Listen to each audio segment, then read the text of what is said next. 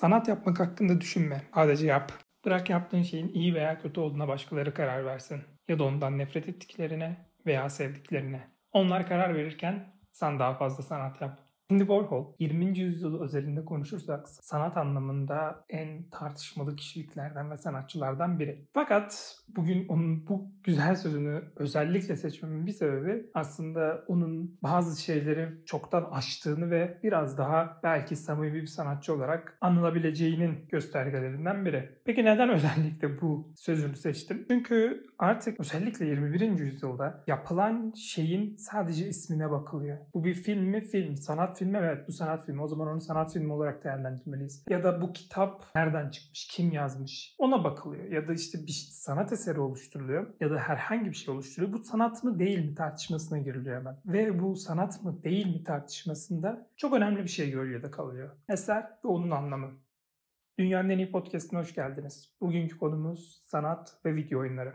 Öncelikle şöyle çok basit bir şekilde konuya girmek istiyorum. Elbette video oyunları sanat mıdır sorusuyla girdiniz muhtemelen podcast'te ve bu soru en başta basit bir şekilde açıklamak istiyorum. Ve video oyunları sanat mıdır diye bir soru biçimsel olarak ve mantıksal olarak yanlış. Çünkü biz bir şeyin her bir öğesine, onu oluşturan her bir parçaya tamamını ele alarak iyisini kötüsünü ayırt etmeden ya da onu sev, sevmememize, ondan nefret etmemize bağlı kalmaksızın her şeye sanat dersek ya da demezsek bu yine aynı şekilde herhangi bir eserin tekil olarak önemini yok edecektir. Ya da tam tersi bir şekilde ona gereğinden fazla önem atfetmemiz ve olduğundan daha yüksek bir yere çıkarmamız anlamına gelecek. Bu anlamda oyunlar sanat mıdır? Ya da işte fotoğraf sanat mıdır? Ya da işte sinema sanat mıdır? Ya da işte her neyse işte ya edebiyat sanat mıdır? Tiyatro sanat mıdır? Resim sanat mıdır? Bunlar biçimsel olarak tamamıyla saçma sapan sorular. Yani sorulması gereksiz ve anlamı yok eden sorular. Bir şey genel anlamıyla her öğesiyle değerlendirilemez. Yani oyunlar sanat mı dediğimizde biz oyun, video oyunu kavramını ele alıp içerisindeki her bir şeye sanat demiş oluyoruz. Aslında eğer ki evet dersek oyunlar sanat mıdır sorusuna. Hayır dersek de onların içerisindeki her türlü yine düşünceyi, fikri, iyiliği, kötülüğü, güzelliği, çirkinliği her şeyi bir kenara bırakıp onların hiçbir şekilde sanat olarak değer görmemesini sağlarız eğer ki de hayır dersek. Peki bunları soramıyorsak ne gibi bir soru sormak daha mantıklı?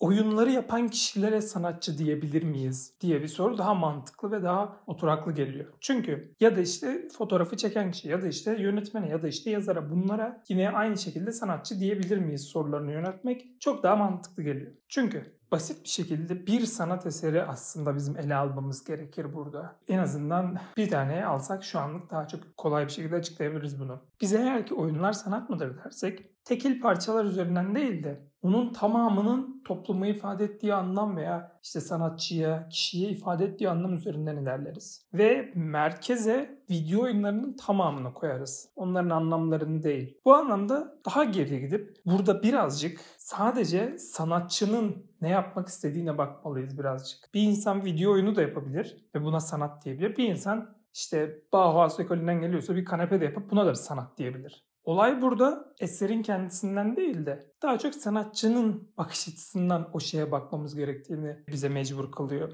Ya bu tabii ki aslında özellikle 20. yüzyılın ortasında Roland Barthes'la beraber şöyle bir akım gelişti. Biz sanatçıyı aslında yok etmeliyiz. Biz sadece ve sadece eserin kendisini baz almalıyız diyor. Ama o birazcık artık gölgede kalmış bir şey. Çünkü ve aslında gölgede kalması birazcık da kötü bir şey. Çünkü biz artık eserden değil de sanatçıdan biraz daha e, bir umut bekliyoruz. Ama dediğim gibi yine de biz ne kadar esere bakarsak da bakalım eserin ya da eser medyumunun sanat olup olmamasını eserin kendisiyle veya eserin tamamının toplumu ifade ettiği anlamda ölçemeyiz. Sadece sanatçının amacı bilinirse bir şekilde biz yapılan şeyin sanat olduğu olmadığı hakkında bir yorum yapabiliriz. Bu anlamda bir sanatçı ele alalım. Video oyunu yapıyor işte. Ve bu video oyunu yaparken gerçekten bir sanat olduğunu düşünerek ve ortaya sanat amacıyla bir şey çıkarıyor. O zaman bu evet bir sanat olarak sayılabilir. Fakat başka bir sanatçı yani tırnak içerisinde sanatçı sanatçı mı da değil midir beni ilgilendirmez.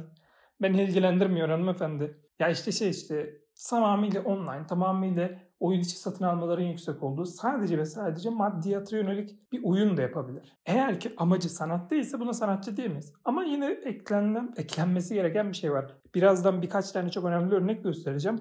Orada işin içine giren parayla da aslında ne kadar sanat yapılabilirlik pek etkilenmiyor. Ona da değineceğiz. Ama dediğim gibi burada sanatçı eğer ki sadece paraya amaçlıyorsa burada bir sanat değeri göremememiz gerekiyor. Çünkü yapılan şey endüstriyel bir para kazanım aracı. İşte hani hep marangoz örneğini veriyorum. Biraz bağvası aklım kaydığı için. Bir marangozun gidip bir sehpa yapması da sanat değildir yani bu anlamda. O da onu endüstriyel bir amaçla yapar. Ama bazı sehpalar da sanattır yani. O ona verilen anlamla ilgili bir şeydir. Ha ama bu şu demek değil. Bazı video oyunları ya da işte bazı online oyunlar içerisine çok fazla para amacı gütse de yine de sanat olabilir mi? Evet olabilir. Şu konuştuğum yere kadar şunları rahat bir şekilde söyleyebiliriz bence. Bir, bir şey sanat mı değil mi diye soru soramayız. Sadece o şeyi yapan kişinin samimiyetine bir sorgu getirerek onun sanat işi yapıp yapmadığını sorgulayabiliriz. Bu anlamda o soru sadece sanatçıya sorulabilir. Yani o sanatçılara. İkinci olarak yapılan şeyin yine hep söylediğim güzellikle, parayla bir alakası yok. Bunlar da yine sanatçının samimiyeti ve ona yüklediği anlamla ilgili şeyler. Fakat burada yine karşıt bir görüş yani buna genel olarak çok karşıt bir görüş olabilecek bir görüş. Bu birazcık benim düşüncem. İlla ki başka biri de söylemiştir. Bunda bu kendi görüşüm. Biz burada aslında bir yerde sanatçıya bu soruyu yöneltiyoruz ki bana göre yine en mantıklısı bu çünkü yapılan her şey sanat diyebilmek çok saçma gelmeye başlıyor bir yerden sonra yani yapılan her video oyununa, her sinema eserine ya da işte herhangi bir şeye bir yerden sonra evet bu da sanat, bu da sanat, bu da sanat, bu da sanat demek bir yerde yormaya başlıyor. Bu yüzden biz yine sanatçının ne gibi bir amacı olduğunu sormalıyız. Fakat buna yine çok büyük karşıt bir olay var. O da yine Roland Barthes'in çok ünlü bir makalesi. Bunu ilk bölümde anlattım hatırlamıyorum ama e, devam etmek istiyorum yine de. Roland Barthes 1956 mıydı tam hatırlamıyorum ya da 60'lar mıydı çok hatırlamıyorum. Bir makale yayınlıyor. Makalenin ismi Yazarın Ölümü. Roland Barthes diyor ki burada eğer ki biz bir yazar atarsak bir metne, o tabi edebiyat üzerinden konuşuyor bunu. Biz o metnin bütün anlamlarını kısıtlarız ve o yazarın ulaşabileceği kapasitenin maksimumuna göre en fazla o metni yorumlayabiliriz. Birkaç şey daha söylüyor ama ben bu bu ana fikri aldım. Burada da işte bizim aslında edebiyat olsun, sanat olsun her anlamda şöyle küçük bir netlikten kaçınmamızı sağlıyor bu olay. Şöyle bir netlik. Biz eğer ki eseri baz alıp sadece eserin ne olduğu ile ilgili bir şeyler yaparsak, biz sadece eseri baz alırsak ve eseri incelersek o zaman aslında en gerçek ve net bir doğruya ulaşabiliriz. Fakat işin içine sanatçı, yazar ya da her neyse birileri girdiği zaman işte orada birazcık aslında işler yalpalıyor. Çünkü biz artık orada netlikten çok kaçıyoruz ve sanatçının samimiyetiyle en fazla bir yorum yapabiliyoruz. Bu da saçma bir şey ama bu tabii Roland Barthes'in bunu edebiyat üzerine yapması çok farklı bir konu. Çünkü edebiyat kelime kelime aslında mantıken bir anlam çıkarılabilecek bir şey. Bu anlamda Roland Barthes'e edebiyatta çok katılıyorum. Sinemada da yine katılıyorum ama genel anlamda bir sanat olarak baktığımız zaman eğer ki bir şeye bazen anlam çıkaramıyorsak ki hep söylüyorum yani bir yerde bilgi çok önemlidir. İnsanın bir şeyde anlam bulabilmesi için. Siz gidip aslında işte hep söylüyorum Rönesans eserlerine baktığınız zaman hiçbir şey anlamazsınız yani. Güzel bir şey görüyorsunuzdur ama hiçbir şey anlamazsınız. Onları anlamak için de aslında birazcık sanatçının stilini falan öğrenmeniz gerekir. Bu da yine bizi çok büyük bir e, konuya getiriyor. Sanatçının samimiyetine güvenebilmeli miyiz? Buna bu, bu bölümde girmeyeceğim. Sadece bazı bu sanat ve sanatçının samimiyeti konusunda başka bir bölümde uzun uzun gireriz. Çünkü çok önemli bir konu bana göre ve sanat anlamamız için özellikle modern sanat anlamamız için çok çok çok daha önemli. Ama şimdilik ben dediğim gibi bunları bir kenara bırakacağım ve birkaç tane oyun yani oyun derken bazı internette yapılan sanat oyunları, bazı genel oyunlar bunlardan gideceğim. Öncelikle şöyle bir oyun nedir ve oyunun mediumsal olarak değeri nasıl bir şey? Ondan bahsedeyim. Oyun işte hikayeli olur, olmaz. Bir sürü çeşidi var. Video oyunu aslında yani. İşte en başından arcade'e kadar gidin. Şimdi gelin çok daha AAA denilen The Last of Us, işte Thor, şey Thor demişim. Neydi? Baltalı diğer elemanın ismi. God of War işte bunlar gibi şey belli başlı oyunlar var. Fakat oyunlar işte sinemayla ne kadar benzerlik taşısa da ya da daha çok artık aslında televizyonla benzerlik taşısa da aslında çok ayrı iki medium. Çünkü birazcık geriye gittiğimiz zaman şey edebiyat olsun, resim olsun, tiyatro olsun, heykel olsun ya da bir yere kadar işte hatta buna işte biraz daha ileriye gelip televizyon da dahil edersek her zaman sanat ve sanata bakan kişiydi bu. O medium yani aslında iki kişilikti. Bir üçgen çizemiyordunuz. Bir sanatçıyla aranızda duvar vardı. O sanatçıyla ilgili hiçbir şey yapamıyordunuz ve aslında onun sanatını sadece görüp ona hiçbir şekilde etki edemiyordunuz. Bu tabii modernizmdi yani bu bir yerde herhangi bir kişinin de o eseri yorum yapma hakkını da elinden alıyordu biraz. Çünkü bilgisizsen yorum yapma kafasındaydı bu e, modernizm biraz da. Onu yetkililer, daha böyle yetkili dediğim o konu hakkında yetkin olan kişiler yorum yapabilip eleştirebiliyordu. Bu anlamda eğer ki bir sanatçıyla bir bağlantı kurulacaksa ya da sanat eseri hakkında bir şeyler söylenecekse bunu hep bazı çok bilgili kişiler yapıyordu. Ve dediğim gibi sanatla sanatı izleyen kişi arasında da yani ona bakan kişi arasında da sanata bakanla sanatçı arasında da hep bir duvar vardı. Siz sadece sanata bakabiliyordunuz yani aslında. Yorum yapmayı falan geçtim. Sadece sanata bakabiliyordunuz ve evinize dönüyordunuz. Bu anlamda herhangi bir şekilde sanatla iç içe olma durumunuz yoktu. Fakat oyunlar bunu kırıyor. Nasıl kırıyor? Çünkü siz artık bir oyuna başladığınız zaman bu Tetris olur en basitinden. Ya da işte çok önemli AAA bir oyun olur yani Elden Ring olur mesela. Siz bunlara girdiğiniz zaman hep oyunla bir etkileşim içerisindesiniz. Artık artık oyunlar sizin yani bir sanata bakan kişinin ve sanatın arasındaki perdeyi yıkıyor. Siz artık sanatla çok yakın bir bağlantı kurabiliyorsunuz. Ona etki edebiliyorsunuz, onu değiştirebiliyorsunuz. Belli başlı oyunlarda easter egg dediğimiz şekilde belli bir şekilde onun içerisinde var olabiliyorsunuz yani oyunun yani onu bulan kişi olabiliyorsunuz vesaire. Ve bir yerden sonra da artık özellikle artık medya araçları çok fazla popülerleştiğinden, yaygınlaştığından sizin artık sanatçıyla olan etkileşiminiz de daha fazla artmaya başlıyor. Bir oyun hakkında direktif verebiliyorsunuz aslında o sanatçıya. Bu yine dediğim gibi bu sanatçı ve sanat arasında genel olarak her alanda kırılan bir şey bu. Edebiyatta da artık kırıldı bu Sinemada da kırıldı. Çoğu yerde bu kırıldı artık ama yine de oyunda bir tık daha fazla olduğunu inanıyorum. Çünkü oyunculardan direktif alıp bir şeyler yapmak çok daha fazla e, şu an günümüzde. Ama burada önemli olan konu bu değil dediğim gibi. Burada önemli olan konu sizin oyunun içerisinde var olabiliyorsunuz. Bir medium'un içerisinde varsınız artık. Siz o medium'daki bir parçasınız. Bu, ama bu sizi sanatın bir parçası yapar mı yapmaz mı? Buna ayrı bir videoda girelim şey gibi oldum, evrim ağacı gibi oldum. Bu bir sonraki videonun konusu ama her neyse yani burada buna girmek istemiyorum. Sadece şöyle diyelim işte artık siz bir video oyunun parçasısınız, siz bir oyunun parçasısınız. Ona etki edebiliyorsunuz vesaire vesaire. Toparlarsak burayı siz eskiden sanat eserine sadece bakabiliyordunuz. Artık onun içine giriyorsunuz. İnteraktif bir sanat haline dönüşüyor bu. Yani zaten bu oyunlar interaktif bir sanat halinde zaten. Aslında birazcık Netflix falan da interaktif filmler de yapmaya çalışıyordu. Aslında sadece sanatın medium'unu değiştirmeye çalışıyor. Yani onlar aslında sinema medium'unda bir sanat değil de biraz daha interaktif sanat anlamında bir yere kayıyorlar. Fakat konumuz yine bu değil. Burada da yine sadece oyunların gelişimi ve oyunların oyuncunun oyundaki yeri hakkındaydı. Yani bir eskiden izleyici dediğimiz sinema izleyicisi, televizyon izleyicisi çok kısıtlıydı.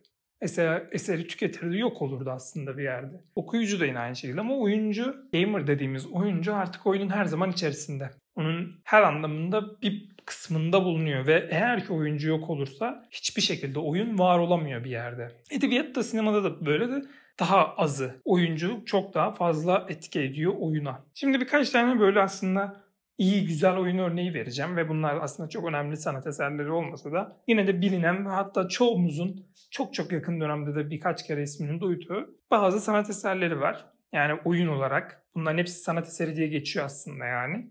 Çok fazla sanat tarihi, tarihçileri falan sanırım bunlara çok önem göstermiyorlar ama bunlar da bir sanat olarak yer buluyorlar. İlk isim, yani doğrusu bir kişinin 2-3 tane örneğini vereceğim. Josh Wardle.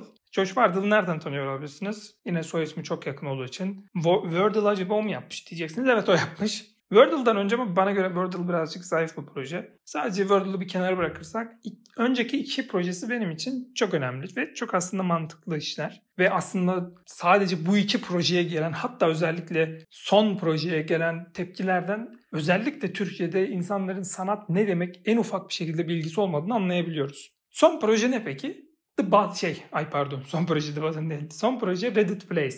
Hani son zamanlarda görmüşsünüzdür birileri giriyor bir şeyler çiziyor. İşte kocaman bir alan var. Herkes tıklıyor ve bir şeyler çizilmeye çalışılıyor. Öncelikle bu çok önemli bu sanat projesi. Hani insanlar bunu da sanat olarak görmüyor vesaire. Çarçurt insanlar ne yapalım insanlar yapıyorlar. İnsanlar konuşurlar neyse. Peki biz Reddit Place'e neden sanat demeliyiz? Çünkü Reddit Place bir sanat eseri. evet. Evet küçük küçük şakalar neyse. Ortamı biraz yumuşatmak istedim. Çok sanki gergin bu ortam. Her neyse yani işte şeyden bahsediyorduk. Peki Reddit Place'i nasıl bir sanat olarak algılamalıyız? Yani Reddit Place'te çizilen şeyler mi sanat? Reddit Place'in kendisi mi bir sanat? Aslında önemli olan soru bu. Yani insanlar biraz daha şey kafasındalar. İşte Reddit Place'te burada bir şey çizilmiş bu sanat. Bunu hemen NFT alıp satayım. Burası en önemli sanat. Bak burayı en iyi biz yaptık. Ya da işte bak burada bunu çok büyük bir şekilde yaptık. Burayı savunduk onu yaptık. Bunlar işin sanat kısmı değil. İşin sanat kısmı Reddit Place'i yapmak. Onun düşüncesi. İnsanların buna bir ilgi duyacağını anlayabilmek ya da onu bir şekilde en iyi haline getirebilmek yani. Çünkü insanlar böyle her saniye bir yerlere tıklayabilseydi eminim ki mantıklı olmazdı.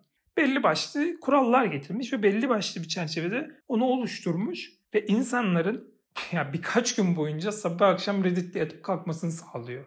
Bir insanın hayatına bu şekilde büyük bir etki etmiş. Ha bunun sanatının ne anlama geldiği hakkında pek bilmiyorum. Yani şey Josh, Josh Wardle'ın zaten öyle bir problemi var aslında. Bu yüzden aslında muhtemelen sanat tarihçileri falan çok fazla önemsemiyor kendisini. Sanatına anlam yüklemiyor pek fazla. Yaptığı şeye anlam yüklemiyor. Bu da aslında onun birazcık en başında dedik ya sanatçının bunu sanat olarak görüp görmemesi çok önemli. Bir önceki projesini görüyor. Bununla ilgili bir yorumum yok. Yani hatırlamıyorum bir şey söylemişse de. Ama işte bu biraz daha her yıl tekrar eden bir olay olduğu için de bir yerden sonra kendisini imha eden bir sanat haline de dönüşüyor. Ama yine de çok önemli bir yerde göre modern sanat ve modern oyun içerisinde. Dediğim gibi Reddit Place'e pek fazla da girmek istemiyorum aslında. Reddit Place bu kadar bir proje. Ama sonuç olarak bu bir sanat eseridir yani. Bunu çok fazla düşünmeye gerek yok. Yani insanların hala sanat dediği zaman aklında sadece Rönesans tablosu gelmesi böyle. Abi işte Rönesans tablosu ya baksana ne kadar önemli şeyler çizmişler demesi ama aslında onların sadece belli başlı kurumlar için çalışan belli başlı adamlar olduğunu hala anlayamamış olmaları aslında Reddit Place'e neden insanların sanat demediğini de gösteriyor yani. O yüzden Reddit Place bana göre bir sanat eseridir. Size göre değilse de beni ilgilendirmiyor. Josh Wardle'ın bir işine daha değinmek istiyorum. Bu da yine bana, benim çok hoşuma giden bir iştir. The Button diye bir şey yapıyor 2015'te. The Button şöyle bir şey. Bir tane Reddit sayfası var. Subreddit yani. Giriyorsunuz ve orada bir dakikalık bir sayaç var. Yanında da bir tane buton var. Siz her butona bastığınızda bu sayaç bir dakika ya sıfırlanıyor ve siz bir kere basabiliyorsunuz o butona sadece. Sonra başka biri basmak zorunda o butonu sıfırlamak için bir anda herkesin karşısına çıktı anlamıyor kimse de. Yani o buton sıfıra indiği zaman yani şey sayaç sıfıra indiği zaman ne olacağını kimse anlamıyor. Ne olacağını kimse bilmiyor da. Yani sadece tıklayacaksınız. Sadece insanları bir şekilde ikna edeceksiniz. Onlar da tıklayacak. Onları da çekeceksiniz. Herkes tıklayacak gibi bir yapıda var. Bunu e, The Lost spoiler geliyor. The Lost'un ikinci sezonunda Hatch kısmında da görmüştük. Hani iniyordunuz bir şeye böyle mağara tarzı bir yere ya bir tane düğme var. O düğmeye basmazsanız dünya yok olacak deniyor. Ama hiç gerçekçi bir bilgi yok yani. Biri öyle dedi. Siz de ister istemez bir şekilde ona basıyorsunuz. Çünkü korkuyorsunuz. Yani işte orada Jack ona en çok karşı çıkandı. Ama bir şekilde o da basmak istiyordu. Çünkü bir şekilde sanırım insanları bu birazcık korkutuyor psikolojik olarak. Hem de herkesin yaptığı şeyden dolayı birazcık sorumluluğa biniyor artık. Birileri yapıyor, birileri yapmıyor. Fakat yine burada da, Dost'ta da yine aslında Reddit'te de çok güzel bir şey görüyoruz. İnsanlar bir yerden sonra basmayın, saçmalamayın, böyle saçma şeyler olmaz kısmına getiriyor. E bu da tabii Lost'ta çok hatırlamıyorum bunu ama Lost'ta sanırım Desmond'la Said'ti galiba bunu yapacak. Yani şey onu durduralım mı diyen. Ha Desmond'la şeydi. Desmond'la şey Mary abiydi işte o ikisi durduralım diyor. Reddit'te de bu oluyor. Yani aslında baktığımız zaman Lost'taki şeyle de çok benzer bir duruma sahip. Yani psikolojik olarak insanlar hep bunu seçiyorlar. Bunun illaki açıklaması vardır yani. Neden basılıyor? Aslında bu da Josh Warda'nın deyimiyle bir sanat projesi ya da bir toplumsal deney aslında. E bu anlamda yine çok önemli bir yerde. Çünkü insanları 1 milyon insandan bahsediyor. Sürekli o butona basmaya zorlamış. E bir şekilde bunun altına bir mesaj koyabilmiş. Yani insanlar bunu yapıyorlar. Bunun illaki daha derin okumaları vesaire vardır. Yani neden basıyorlar, niçin basıyorlar. Analiz anlamında illaki daha derli toplu bilgileri vardır. Ben sadece bunun insanda yine mutlu, insanı birazcık böyle chill yapan bir durumunu gördüğüm için seçtim. Bunlar dediğim gibi oyun olan sanatlar yani aslında bunlar bir oyunlar ve bir sanatlar yani bunun gibi birçok proje var. Yani aslında burada işte The Last of Us sanat mıdır diye bir tartışmaya girmeyeceğim. Çünkü onun ne sanat olduğunu ne ben bilirim ne kendisi bilir. Sadece Neil Druckmann'a gideriz söyleriz. Bunda ne kadar sanat yaptın deriz. O onun açıklamasını yapar. Yani artık bir yerde çünkü eğer ki ona dersek birazcık sinemada. Sinemada işte o film sanat mı bu film sanat mı? Bunlar birazcık gereksiz sorular. Bir şey sizi fazlasıyla böyle en başta ilk e, podcast'in açılışında dediğim gibi belli başlı şekilde sizi anlamlandıramadığınız şekilde heyecanlandırıyorsa, mutlu ediyorsa, düşündürüyorsa siz buna sanat diyebilirsiniz. İnsanların demesine gerek yok. Bu sizin bileceğiniz. Sadece tartışılır. Onu da tartışırız yani gerektiğinde. Peki sonuç olarak genel olarak bunlara bir, açıklama getireceksek. Evet oyunlar bir sanat mıdır sorusunu soramayız ama bazı e, oyuncuların, bazı oyun şirketlerinin ya da bazı oyun yapımcılarının sanatçı olduklarını söyleyebiliriz bu alanda. Ve sandığınızdan aslında çok daha fazla oyun bir sanat olarak geçiyor. Bunlar sanat tarihine nasıl geçecekler bilinmiyor ama yine en azından ben şu anda bilmiyorum. Çünkü sanat tarihi fazlasıyla zırvalayan bir alan olduğu için belki çok önemli sanatları tarihi olarak alamayacak ama pek önemi yok aslında internet çağındayız bir yerde. Bir şekilde bazı şeyler ne kadar değerli olduklarına göre o kadar süre yaşayabilirler ve yaşayacaklardır. Fakat bizim aslında burada söylemek istediğim, yani en azından benim burada söylemek istediğim ve sanat anlamında çok geniş bir anlama sahip olan şey şu. Biz sanatı bir atama olarak kullanmamalıyız. Yani bir bir şeye değer atfetmek için evet bu sanat o zaman bu değerli dememeliyiz. O şeyin kendi içerisindeki bağlamı, anlamı anlamalıyız. Bundan dolayı eğer ki ona sanat diyeceksek evet bu yüzden bu sanat demeliyiz. Çünkü eğer sanatı bir atama olarak atfediyorsak bu otomatik olarak bir şeyi sorgulamamamız ve onu olduğu gibi kabul edip hiçbir şekilde eleştiri getiremememizi sağlar. Bu da saçma ve mantıksız bir şey ve ilerlemeye kesinlikle karşıt bir şey. Bir şey eğer ki kendisi içerisinde değerliyse değerli olarak adlandırılmalı. Yani onu değerli kılacak şey sanat label'ı olmamalı. Günümüzde insanların çoğu fazla şey label'ladığını görüyoruz yani. Buna karşı çıkmaya bir şekilde başlamamız gerektiğini inanıyorum. Çünkü bir şeyleri label'lamak demek o şeylerin hiçbir şekilde eleştirilmemesini sağlamak demek. E bu da bizi aptallığa götürür. Başka hiçbir yere götürmez. Çünkü bir şeyin değeri kendisindedir yani onun atıflarında değil. O yüzden de bir oyun bazen bir sanat olabilir ya da bazen sanatın kendisi de bir oyundan ibaret olabilir. Bu haftalık benden bu kadar. Haftaya farklı bir bölümde görüşmek üzere. Hoşçakalın.